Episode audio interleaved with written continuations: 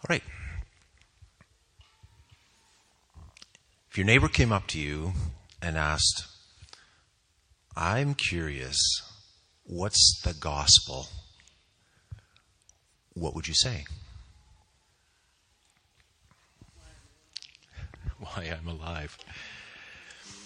And maybe the first thing that would roll off our lips would be Jesus came into the world and lived and died and was buried, rose to heaven, so that when I die, I can go to heaven.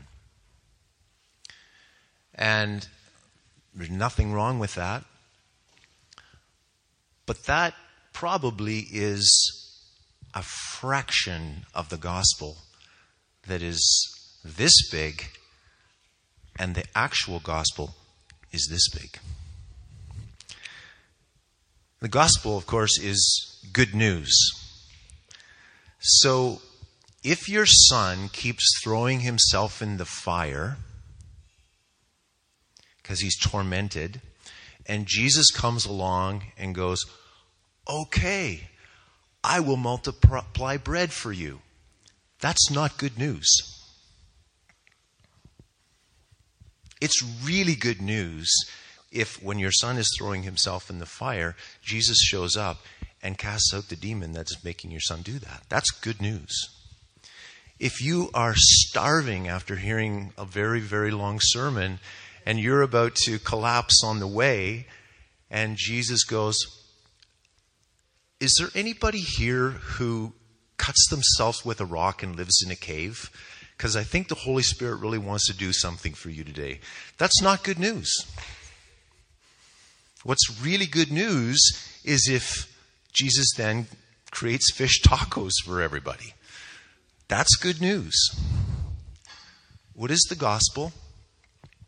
Jesus at the point of need. Jesus at the point of need.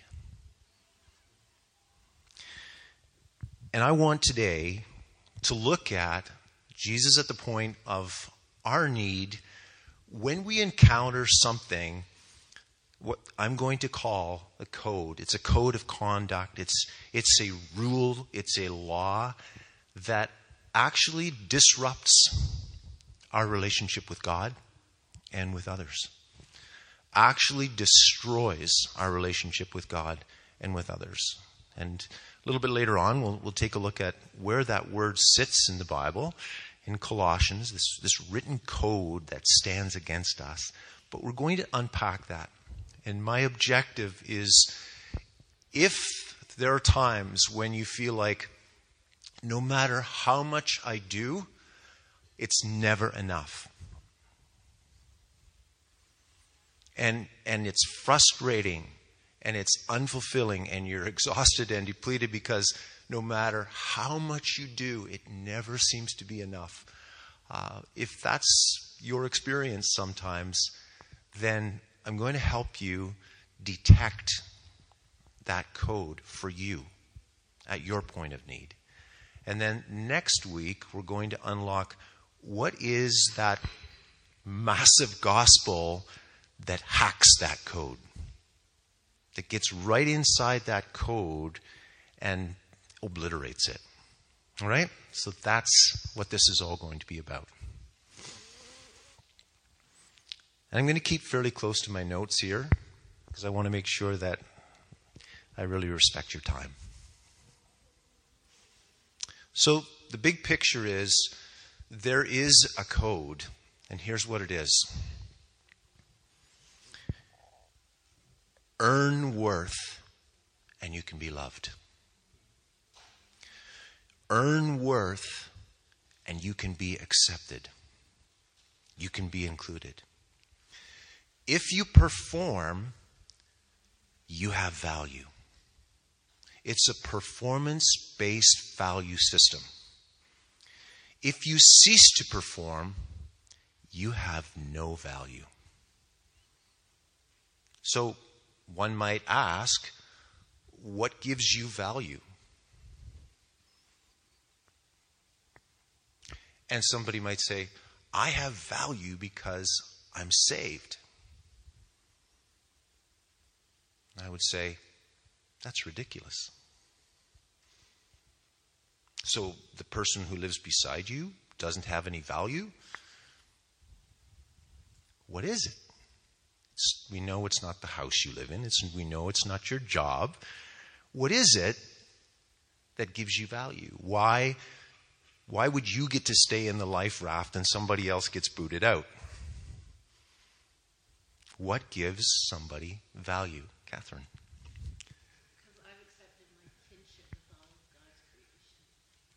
Okay, so there's one answer. And just for the people who didn't hear it here on the recording, because I've accepted my kinship with all of God's creation.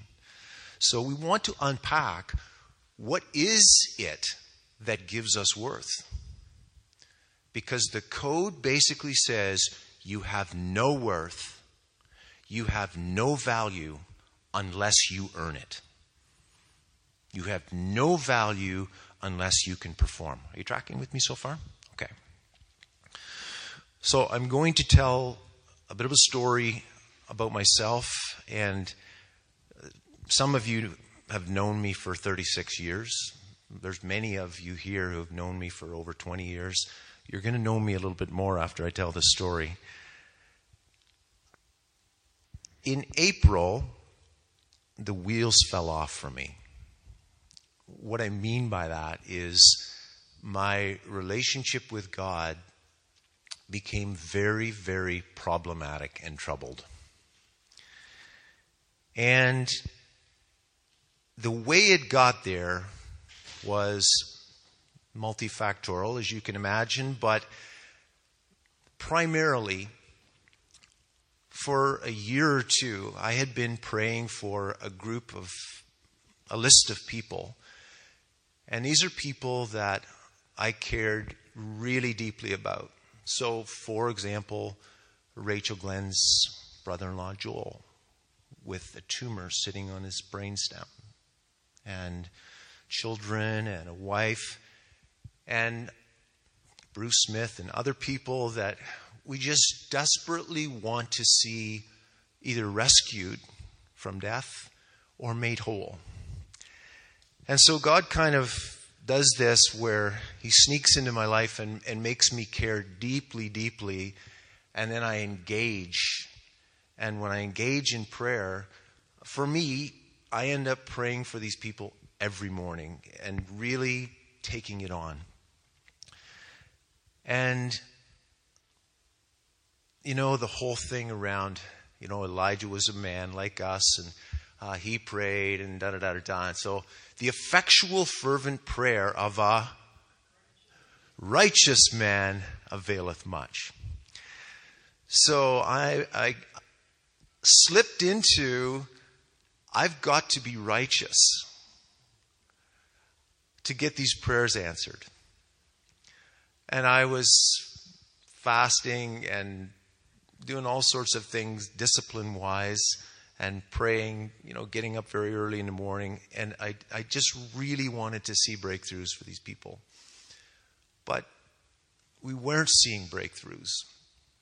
And concurrently, I ended up hitting the wall from a health point of view, despite, you know, I, I try to be fairly fit um, and exercise and eat reasonably well but uh, I just kept getting sick, and I get I had strep like two or three times in a row, and I thought I have to do something very significant here. So at that point, I stopped eating meat and dairy and wheat and coffee and alcohol and sugar and all I had left basically was vegetables.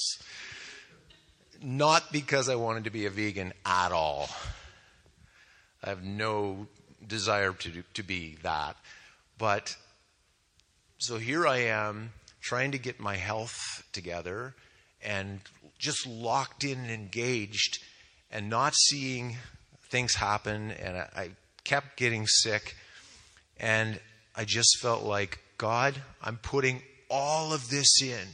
I'm working so hard for you. And no matter how much I do, it's never enough. Why won't you move in these situations? I see several of you nodding, either because you go, yes, Brady, that's exactly what you're like, or, or you're going, yes, I've experienced that myself. And, and you might ask, I'm not a person who has not experienced the grace of God in the last 43 years as a Christian. I'm not a person who has not experienced the love of God. I'm not a person who has not experienced the care of Father God. How did I slip into that? Because I got to the place where I was swearing at God. Now, and I see more of you nodding your head, but I was I came home from Zurich and I said to Teresa, I'm done. I'm done with God. I mean, it was, it was, I felt so unsupported. Like you, you brought me in and you engaged me, and then you left me hanging. So, and I don't know how I got there exactly, but Teresa and I are part of a community of runners and triathletes and all that where it's all about performance. How fast did you run your last race and how fast are you planning to run? And what's your goal? And are you training enough? Are you putting in the work? It is all about performance. You only have value if you perform. I'm part of a world where people pay me an obscene amount of money to show up and speak for one hour. I have to produce magic I have to perform to have value.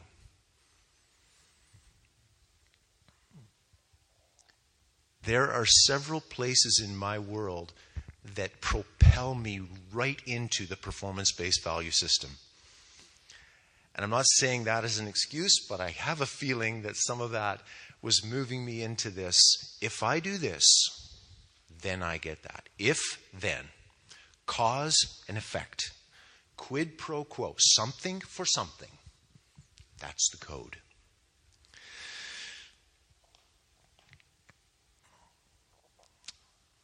So let me just read from Colossians 2, verse 6. So then, just as you received Christ Jesus as Lord, continue to live your lives in Him, rooted and built up in Him, strengthened in the faith as you were taught, and overflowing with thankfulness. See to it that no one takes you captive through hollow and deceptive philosophy, which depends on human tradition and the elemental spiritual forces of this world, rather than on Christ.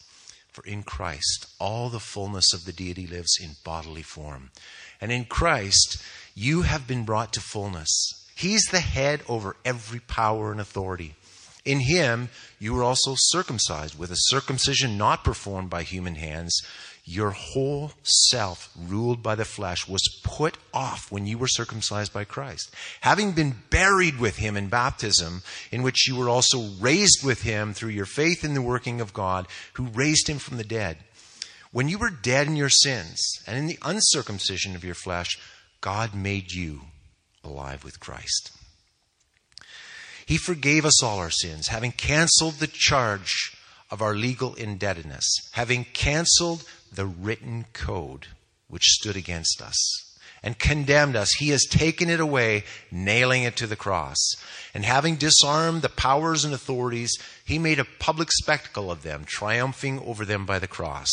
Therefore, do not let anyone judge you by what you eat or drink or with regard to a religious festival, a new moon celebration, or a Sabbath day.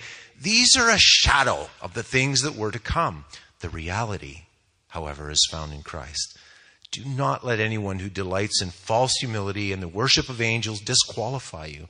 Such a person also goes into great detail about what they have seen. They are puffed up with idle notions of their, by their unspiritual mind.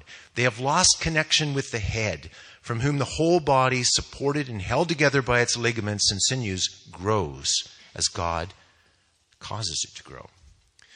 Since you died with Christ to the elemental spiritual forces of this world, why? As though you still belong to the world, do you submit to its rules?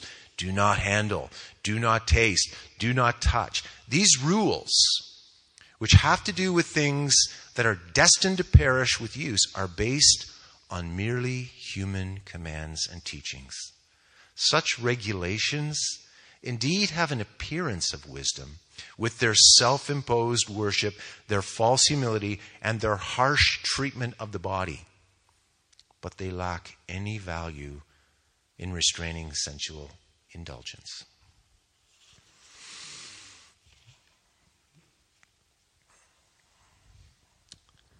So you can see how someone like myself can slip away from the gospel and start to live out of the code with all this harsh treatment of the body and get to the place where, again, no matter how much I do, it's never enough. I, I had a time where I, I was wanting to go on this 40 day fast because there's a couple in the church that was really struggling. And so I, I fasted uh, just with water and I got to 38 days, and I remember lying next to Teresa, and my body was convulsing because it had run out of fuel from the fat and the muscle and the brains and everything. My brains were gone. And, uh, and, and I said, I have to get to 40 days. I have to get. And she said, You are stopping now. So I stopped at 38 days. I was so crushed. It wasn't a fast at all. It was nothing. It was worse than nothing because I bailed out at 38 days when I'd committed to do a 40 day fast. No matter how much I do, it's never enough. That is the code. So, I am so ticked off with God I am swearing at God. I'm saying to Teresa, I'm not talking to God anymore. And it's the springtime, and I'm driving down the road, and I have the windows open, and I hear a cardinal sing. And before I can stop myself, I go, Oh, thank you, God. That is so beautiful. And I go, Oh, I am not talking to you. Honestly, just like that. Teresa and I put a bunch of work into our house, and we're hoping the sale is going to go well. We had 12 offers on our home. Ridiculous. People writing personal letters. Uh, we bought the house for this, and what it sold for, I can't even describe. It was absurd favor. Right in the midst of me, like, I'm not performing. I'm not you know, following these strict uh, dietary and not working out like he used to. I'm sitting watching Netflix, drinking beer, and eating chips. And for me, that's like, oh boy. yeah, Homer. And God is pouring out this absurd favor. Uh, I'm driving down the road and I'm late for a client and I do that thing which we should never do. I reach for my device and I'm going to ping the client and say I'm going to be 15 minutes late. And right then the traffic stops. And I run into a boat motor because somebody was towing their boat down the road. It broke one propeller blade off the motor. It totaled my RAV4. Ridiculous. And I am sitting there, I'm busted. I, I go, God, I am busted. I am going to come clean when the officer asks me what was going on. I'm going to tell him exactly what I was doing. And, you know, we have a conversation, and the, the gentleman gives me his card. I give him my card and says, You're Brady Wilson? You, are you from Juice? He says, I go by your business all the time. I'm Evan McKinnon from McKinnon Transport. We have to talk about business. And I'm going, What's going on here? We go to the reporting center, and he goes in first. And by the time he's done, the officer says, Yeah, Mr. McKinnon was just telling me a little bit about you. Uh, so give me your license, your registration, your insurance. Uh, gave it to him. He said, So stop and go traffic, yes? And I said, Yep. And I wasn't paying attention. And he goes, Okay, well, there's your report. Uh, you're done. I said, That was fast. He said, Unless you want me to charge you. I said, would it take longer? he said, Get out of here. So I walk out. I'm standing in the sunshine going, God, that is ridiculous mercy. There wasn't even a chance for me to tell my story of how I blew it. And I haven't used my device in my vehicle. Like, I am clean now. I'm telling you, it's the kindness of God that leads us to repentance. And then in later in September, uh, for whatever reason, David Roos calls me out to this gathering in uh, in Kelowna, and, and, a bunch of leaders are all meeting there, and they're talking about leadership development in the vineyard. And I just didn't even consider that I would ever be at that table. But I'm at that table, and there's just massive affirmation for the stuff that I'm talking about and our approach and our philosophy at Juice. And I'm going, God, this is, you invited me to the table, and you are affirming me through people that I respect deeply, like Brian Doerksen and David Roos, etc. I'm going, that is just outrageous affirmation. So, in the midst of me, and I'm, you know what I'm saying here. I'm not saying uh, if you want God to show his outrageous mercy to you, start swearing at him. I hope you're getting that message, right? That that's not what this is about. It's despite the fact that I am not performing, God is constant. God is initiating. God is reaching out and pouring outrageous grace and mercy and love on me. All right, let's get into this code and then we're going to wrap this thing up. You okay so far? Okay, good.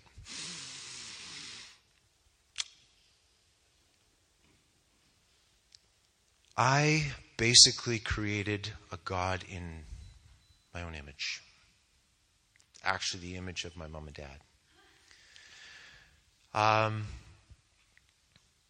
so the code will cause you to create a monster God. The God I was swearing at, I became very clear after I'm receiving waves of mercy, waves of grace. I'm going, that's the real God. That's the beautiful Father. Take all the characteristics of the most beautiful mother uh, nurturing and supporting and compassionate and kind, and take all the characteristics of the most perfect father, uh, supporting and challenging and drawing forth and calling forth the person, uh, and take all of those and multiply them by some untold, right? That's what God is like. He's beautiful. And I'm starting to go, okay, this is the beautiful God. The God I was swearing at was the monster God. I had created a monster who expected much but supported little. So it forced me to go, where did that come from? And I thought about my mom and dad, uh, and through that period, I was just thinking, okay, my mom was a super performer. She managed my dad's optometric practice for over 40 years, like 44 years. Uh, she had her own photography business. She raised five kids. She was so involved in the community, so involved in the church. She would take me along to the nursing home when I was a kid, and she's baking things for people and visiting. She was a super performer. And she expected much. She expected much from herself, and she expected much from us. My dad was an optometrist who flew all over northern Ontario. He was gone at least two weeks of, of, of every month. And when he was there, for whatever reason, because of his upbringing, he didn't know how to be interested, to engage, to initiate, to support, to mentor and coach and train and, and teach me how to do stuff. So I had a mother who expected much and a father who supported little. So I just created a God that looked exactly like that. He will draw me in and engage me by caring about people who I really love, and I will start trying to pray for them and see something happen, but He won't back me up and answer the prayers. He expects much, but supports little. So the code worked perfectly inside that view of God. The code, much will be expected, little be, be supported. I have no worth unless I can earn it. I have no value unless I can perform. And this God is asking for massive performance. So here's a little bit about the code. As I said, it's quid pro quo. Something for something. If you give something, then you get something in return from God. It's if then. If you do this, then you get that. If my people who are called by not my name will humble themselves and pray and seek my face, then will I hear from heaven. And da da da. Jesus said, If anyone obeys my commands, then my Father and I will come and make.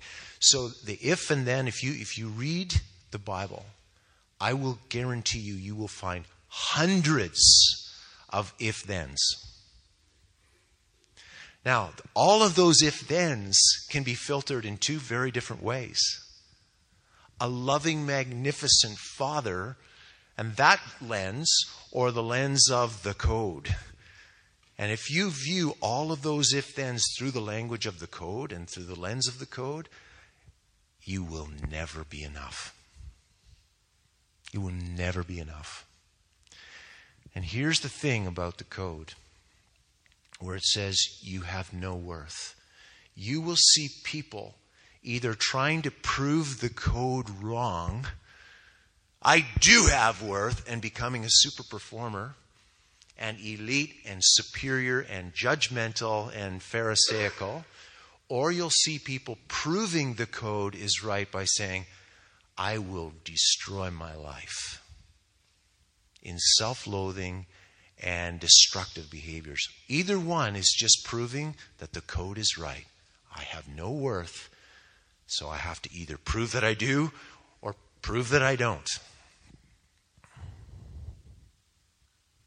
It's the leaven Jesus confronted in the Pharisees. That's the code. It's the hypocrisy and the circumcision faction that Paul raged against in the book of Galatians and, and took it on with all the energy inside of him. That is the code. It's the wrong tree. It's the tree of the knowledge of good and evil versus the tree of life. It's the serpent coming to you and saying, You're not enough. You could be so much more. You could be like God. You could have so much more. That's the code. It produces death. And as Chris has been talking about, God is always working, God is always creating. The code is anti creation, it's destruction. So, here's how we'll end. I'm going to ask a couple people if you could just hand one of these to each of us. You can see that there are staples there. I was going to do two pages, but it was going to take too long, so you got the merciful version here.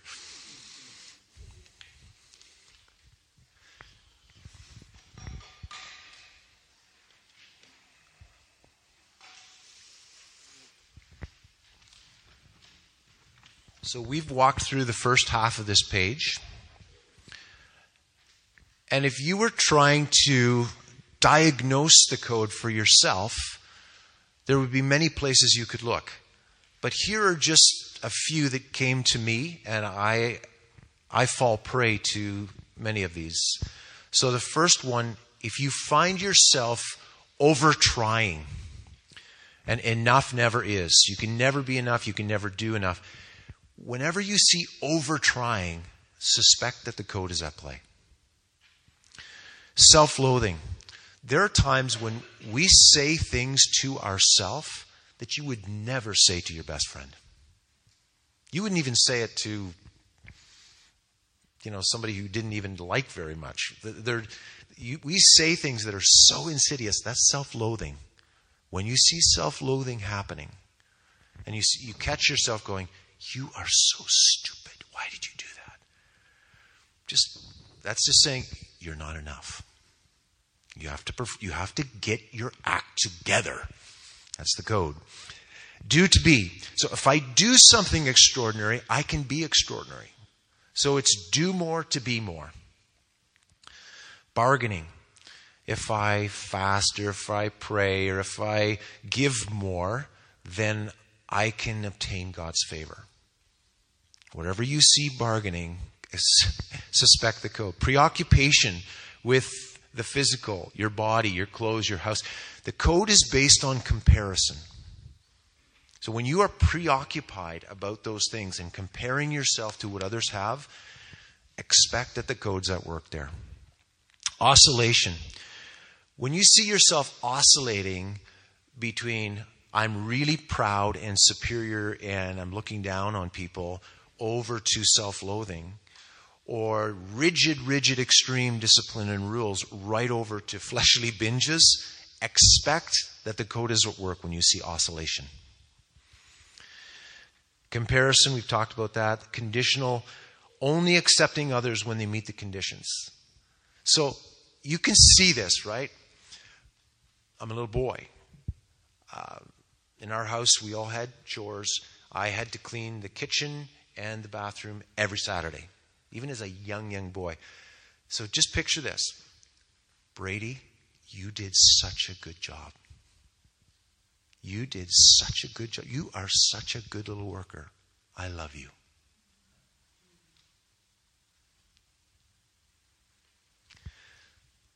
That's an atheist factory right there. That's an atheist factory. Because basically, I now know that I will feel a very special feeling if I'm a good worker. And I became a good worker. And so I have to watch myself so carefully. I mean, we're up at our cottage in the summertime. I have grandchildren all around me. If I am not unbelievably vigilant, I will work the entire time. Because I know if I do that, I'll get that pat on the head. Brady, you're a good little worker. I love you. That's the code. Resentment. When you are working so hard in this church and you see other people not picking up, not doing their part, when you see resentment happening, suspect the code.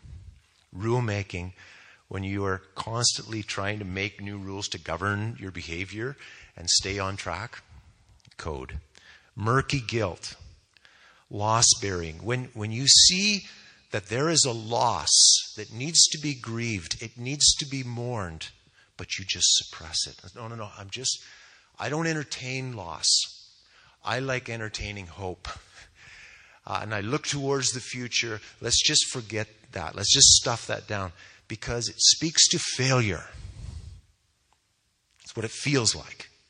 That if I grieve loss, then I'm admitting failure.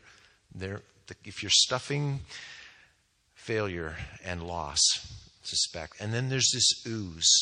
Uh, what you're saying outwardly is that you're affirming, you're accepting either your children or other people, but inside you are actually experiencing an ooze, a silent ooze of disappointment towards them. It's the code. Panic. Something is happening, and you see the promise. It's all coming together, but inside you're going, it will be snatched away. I know it will be snatched away at the last minute because it never, ever works out for me. It's always taken away in the last second. That's the code. Judgment. Seeing someone's behavior and actually going, I really wish they would experience the consequences of their behavior. That's the code. Shame. Suspicion. Somebody experiences a setback a disaster, and before you know it in your mind, you're going, What did they do wrong? They must have done some sin, or they wouldn't be experiencing that. That's the code. And finally, this earning that you experience a surprising windfall in your life and you start substantiating, well, that must have happened because I did this. It must have happened because we did that. You're just earning it.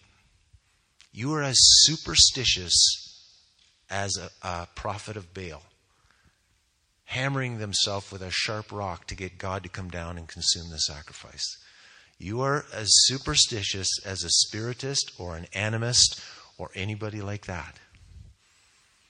That if we do this, then the gods will hear and act. Has nothing to do with the gospel. It has nothing to do with the love of God. It has nothing to do with being a child of God. It has nothing to do with the ridiculous grace of God. my ask of you this week it's going to get better next week. We're, we are going to talk about the gospel uh, and just what God has put inside of us. I think it's going to be exciting for you. It's exciting for me, and living out of that for me has been very, very exciting. But for now, I think it could be really helpful for you to look at where does the code show up for me? Or where has it over the years? And there might be one or two of these things, maybe even more.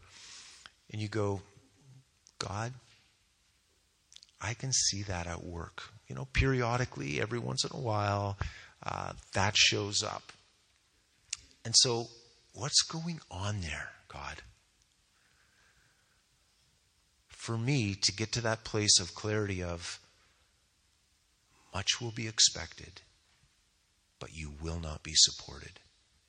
Getting crystal clear on that was so helpful for me.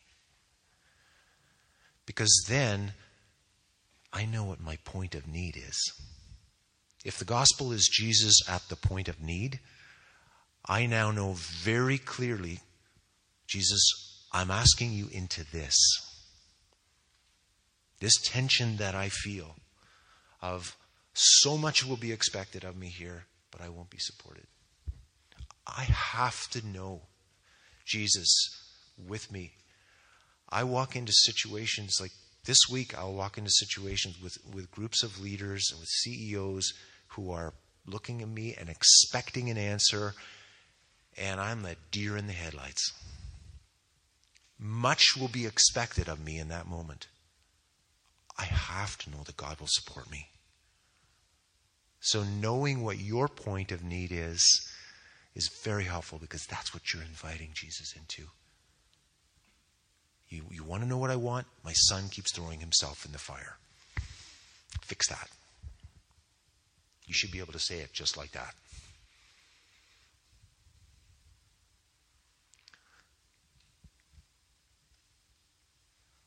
It's time to release you.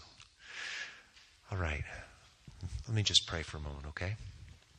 God, this is a bit sobering, and I pray that you will just use this part of the message to direct us and guide us into where you want to meet us. Direct us and guide us into how you want to show up, how the power of your gospel is going to transform that which is damaging to us, which restricts us, which constrains us, which debilitates our relationship with God and with others. So before we get into that incredible, powerful gospel, would you speak clearly to us this week about what we're inviting you into? Thank you, God. Amen.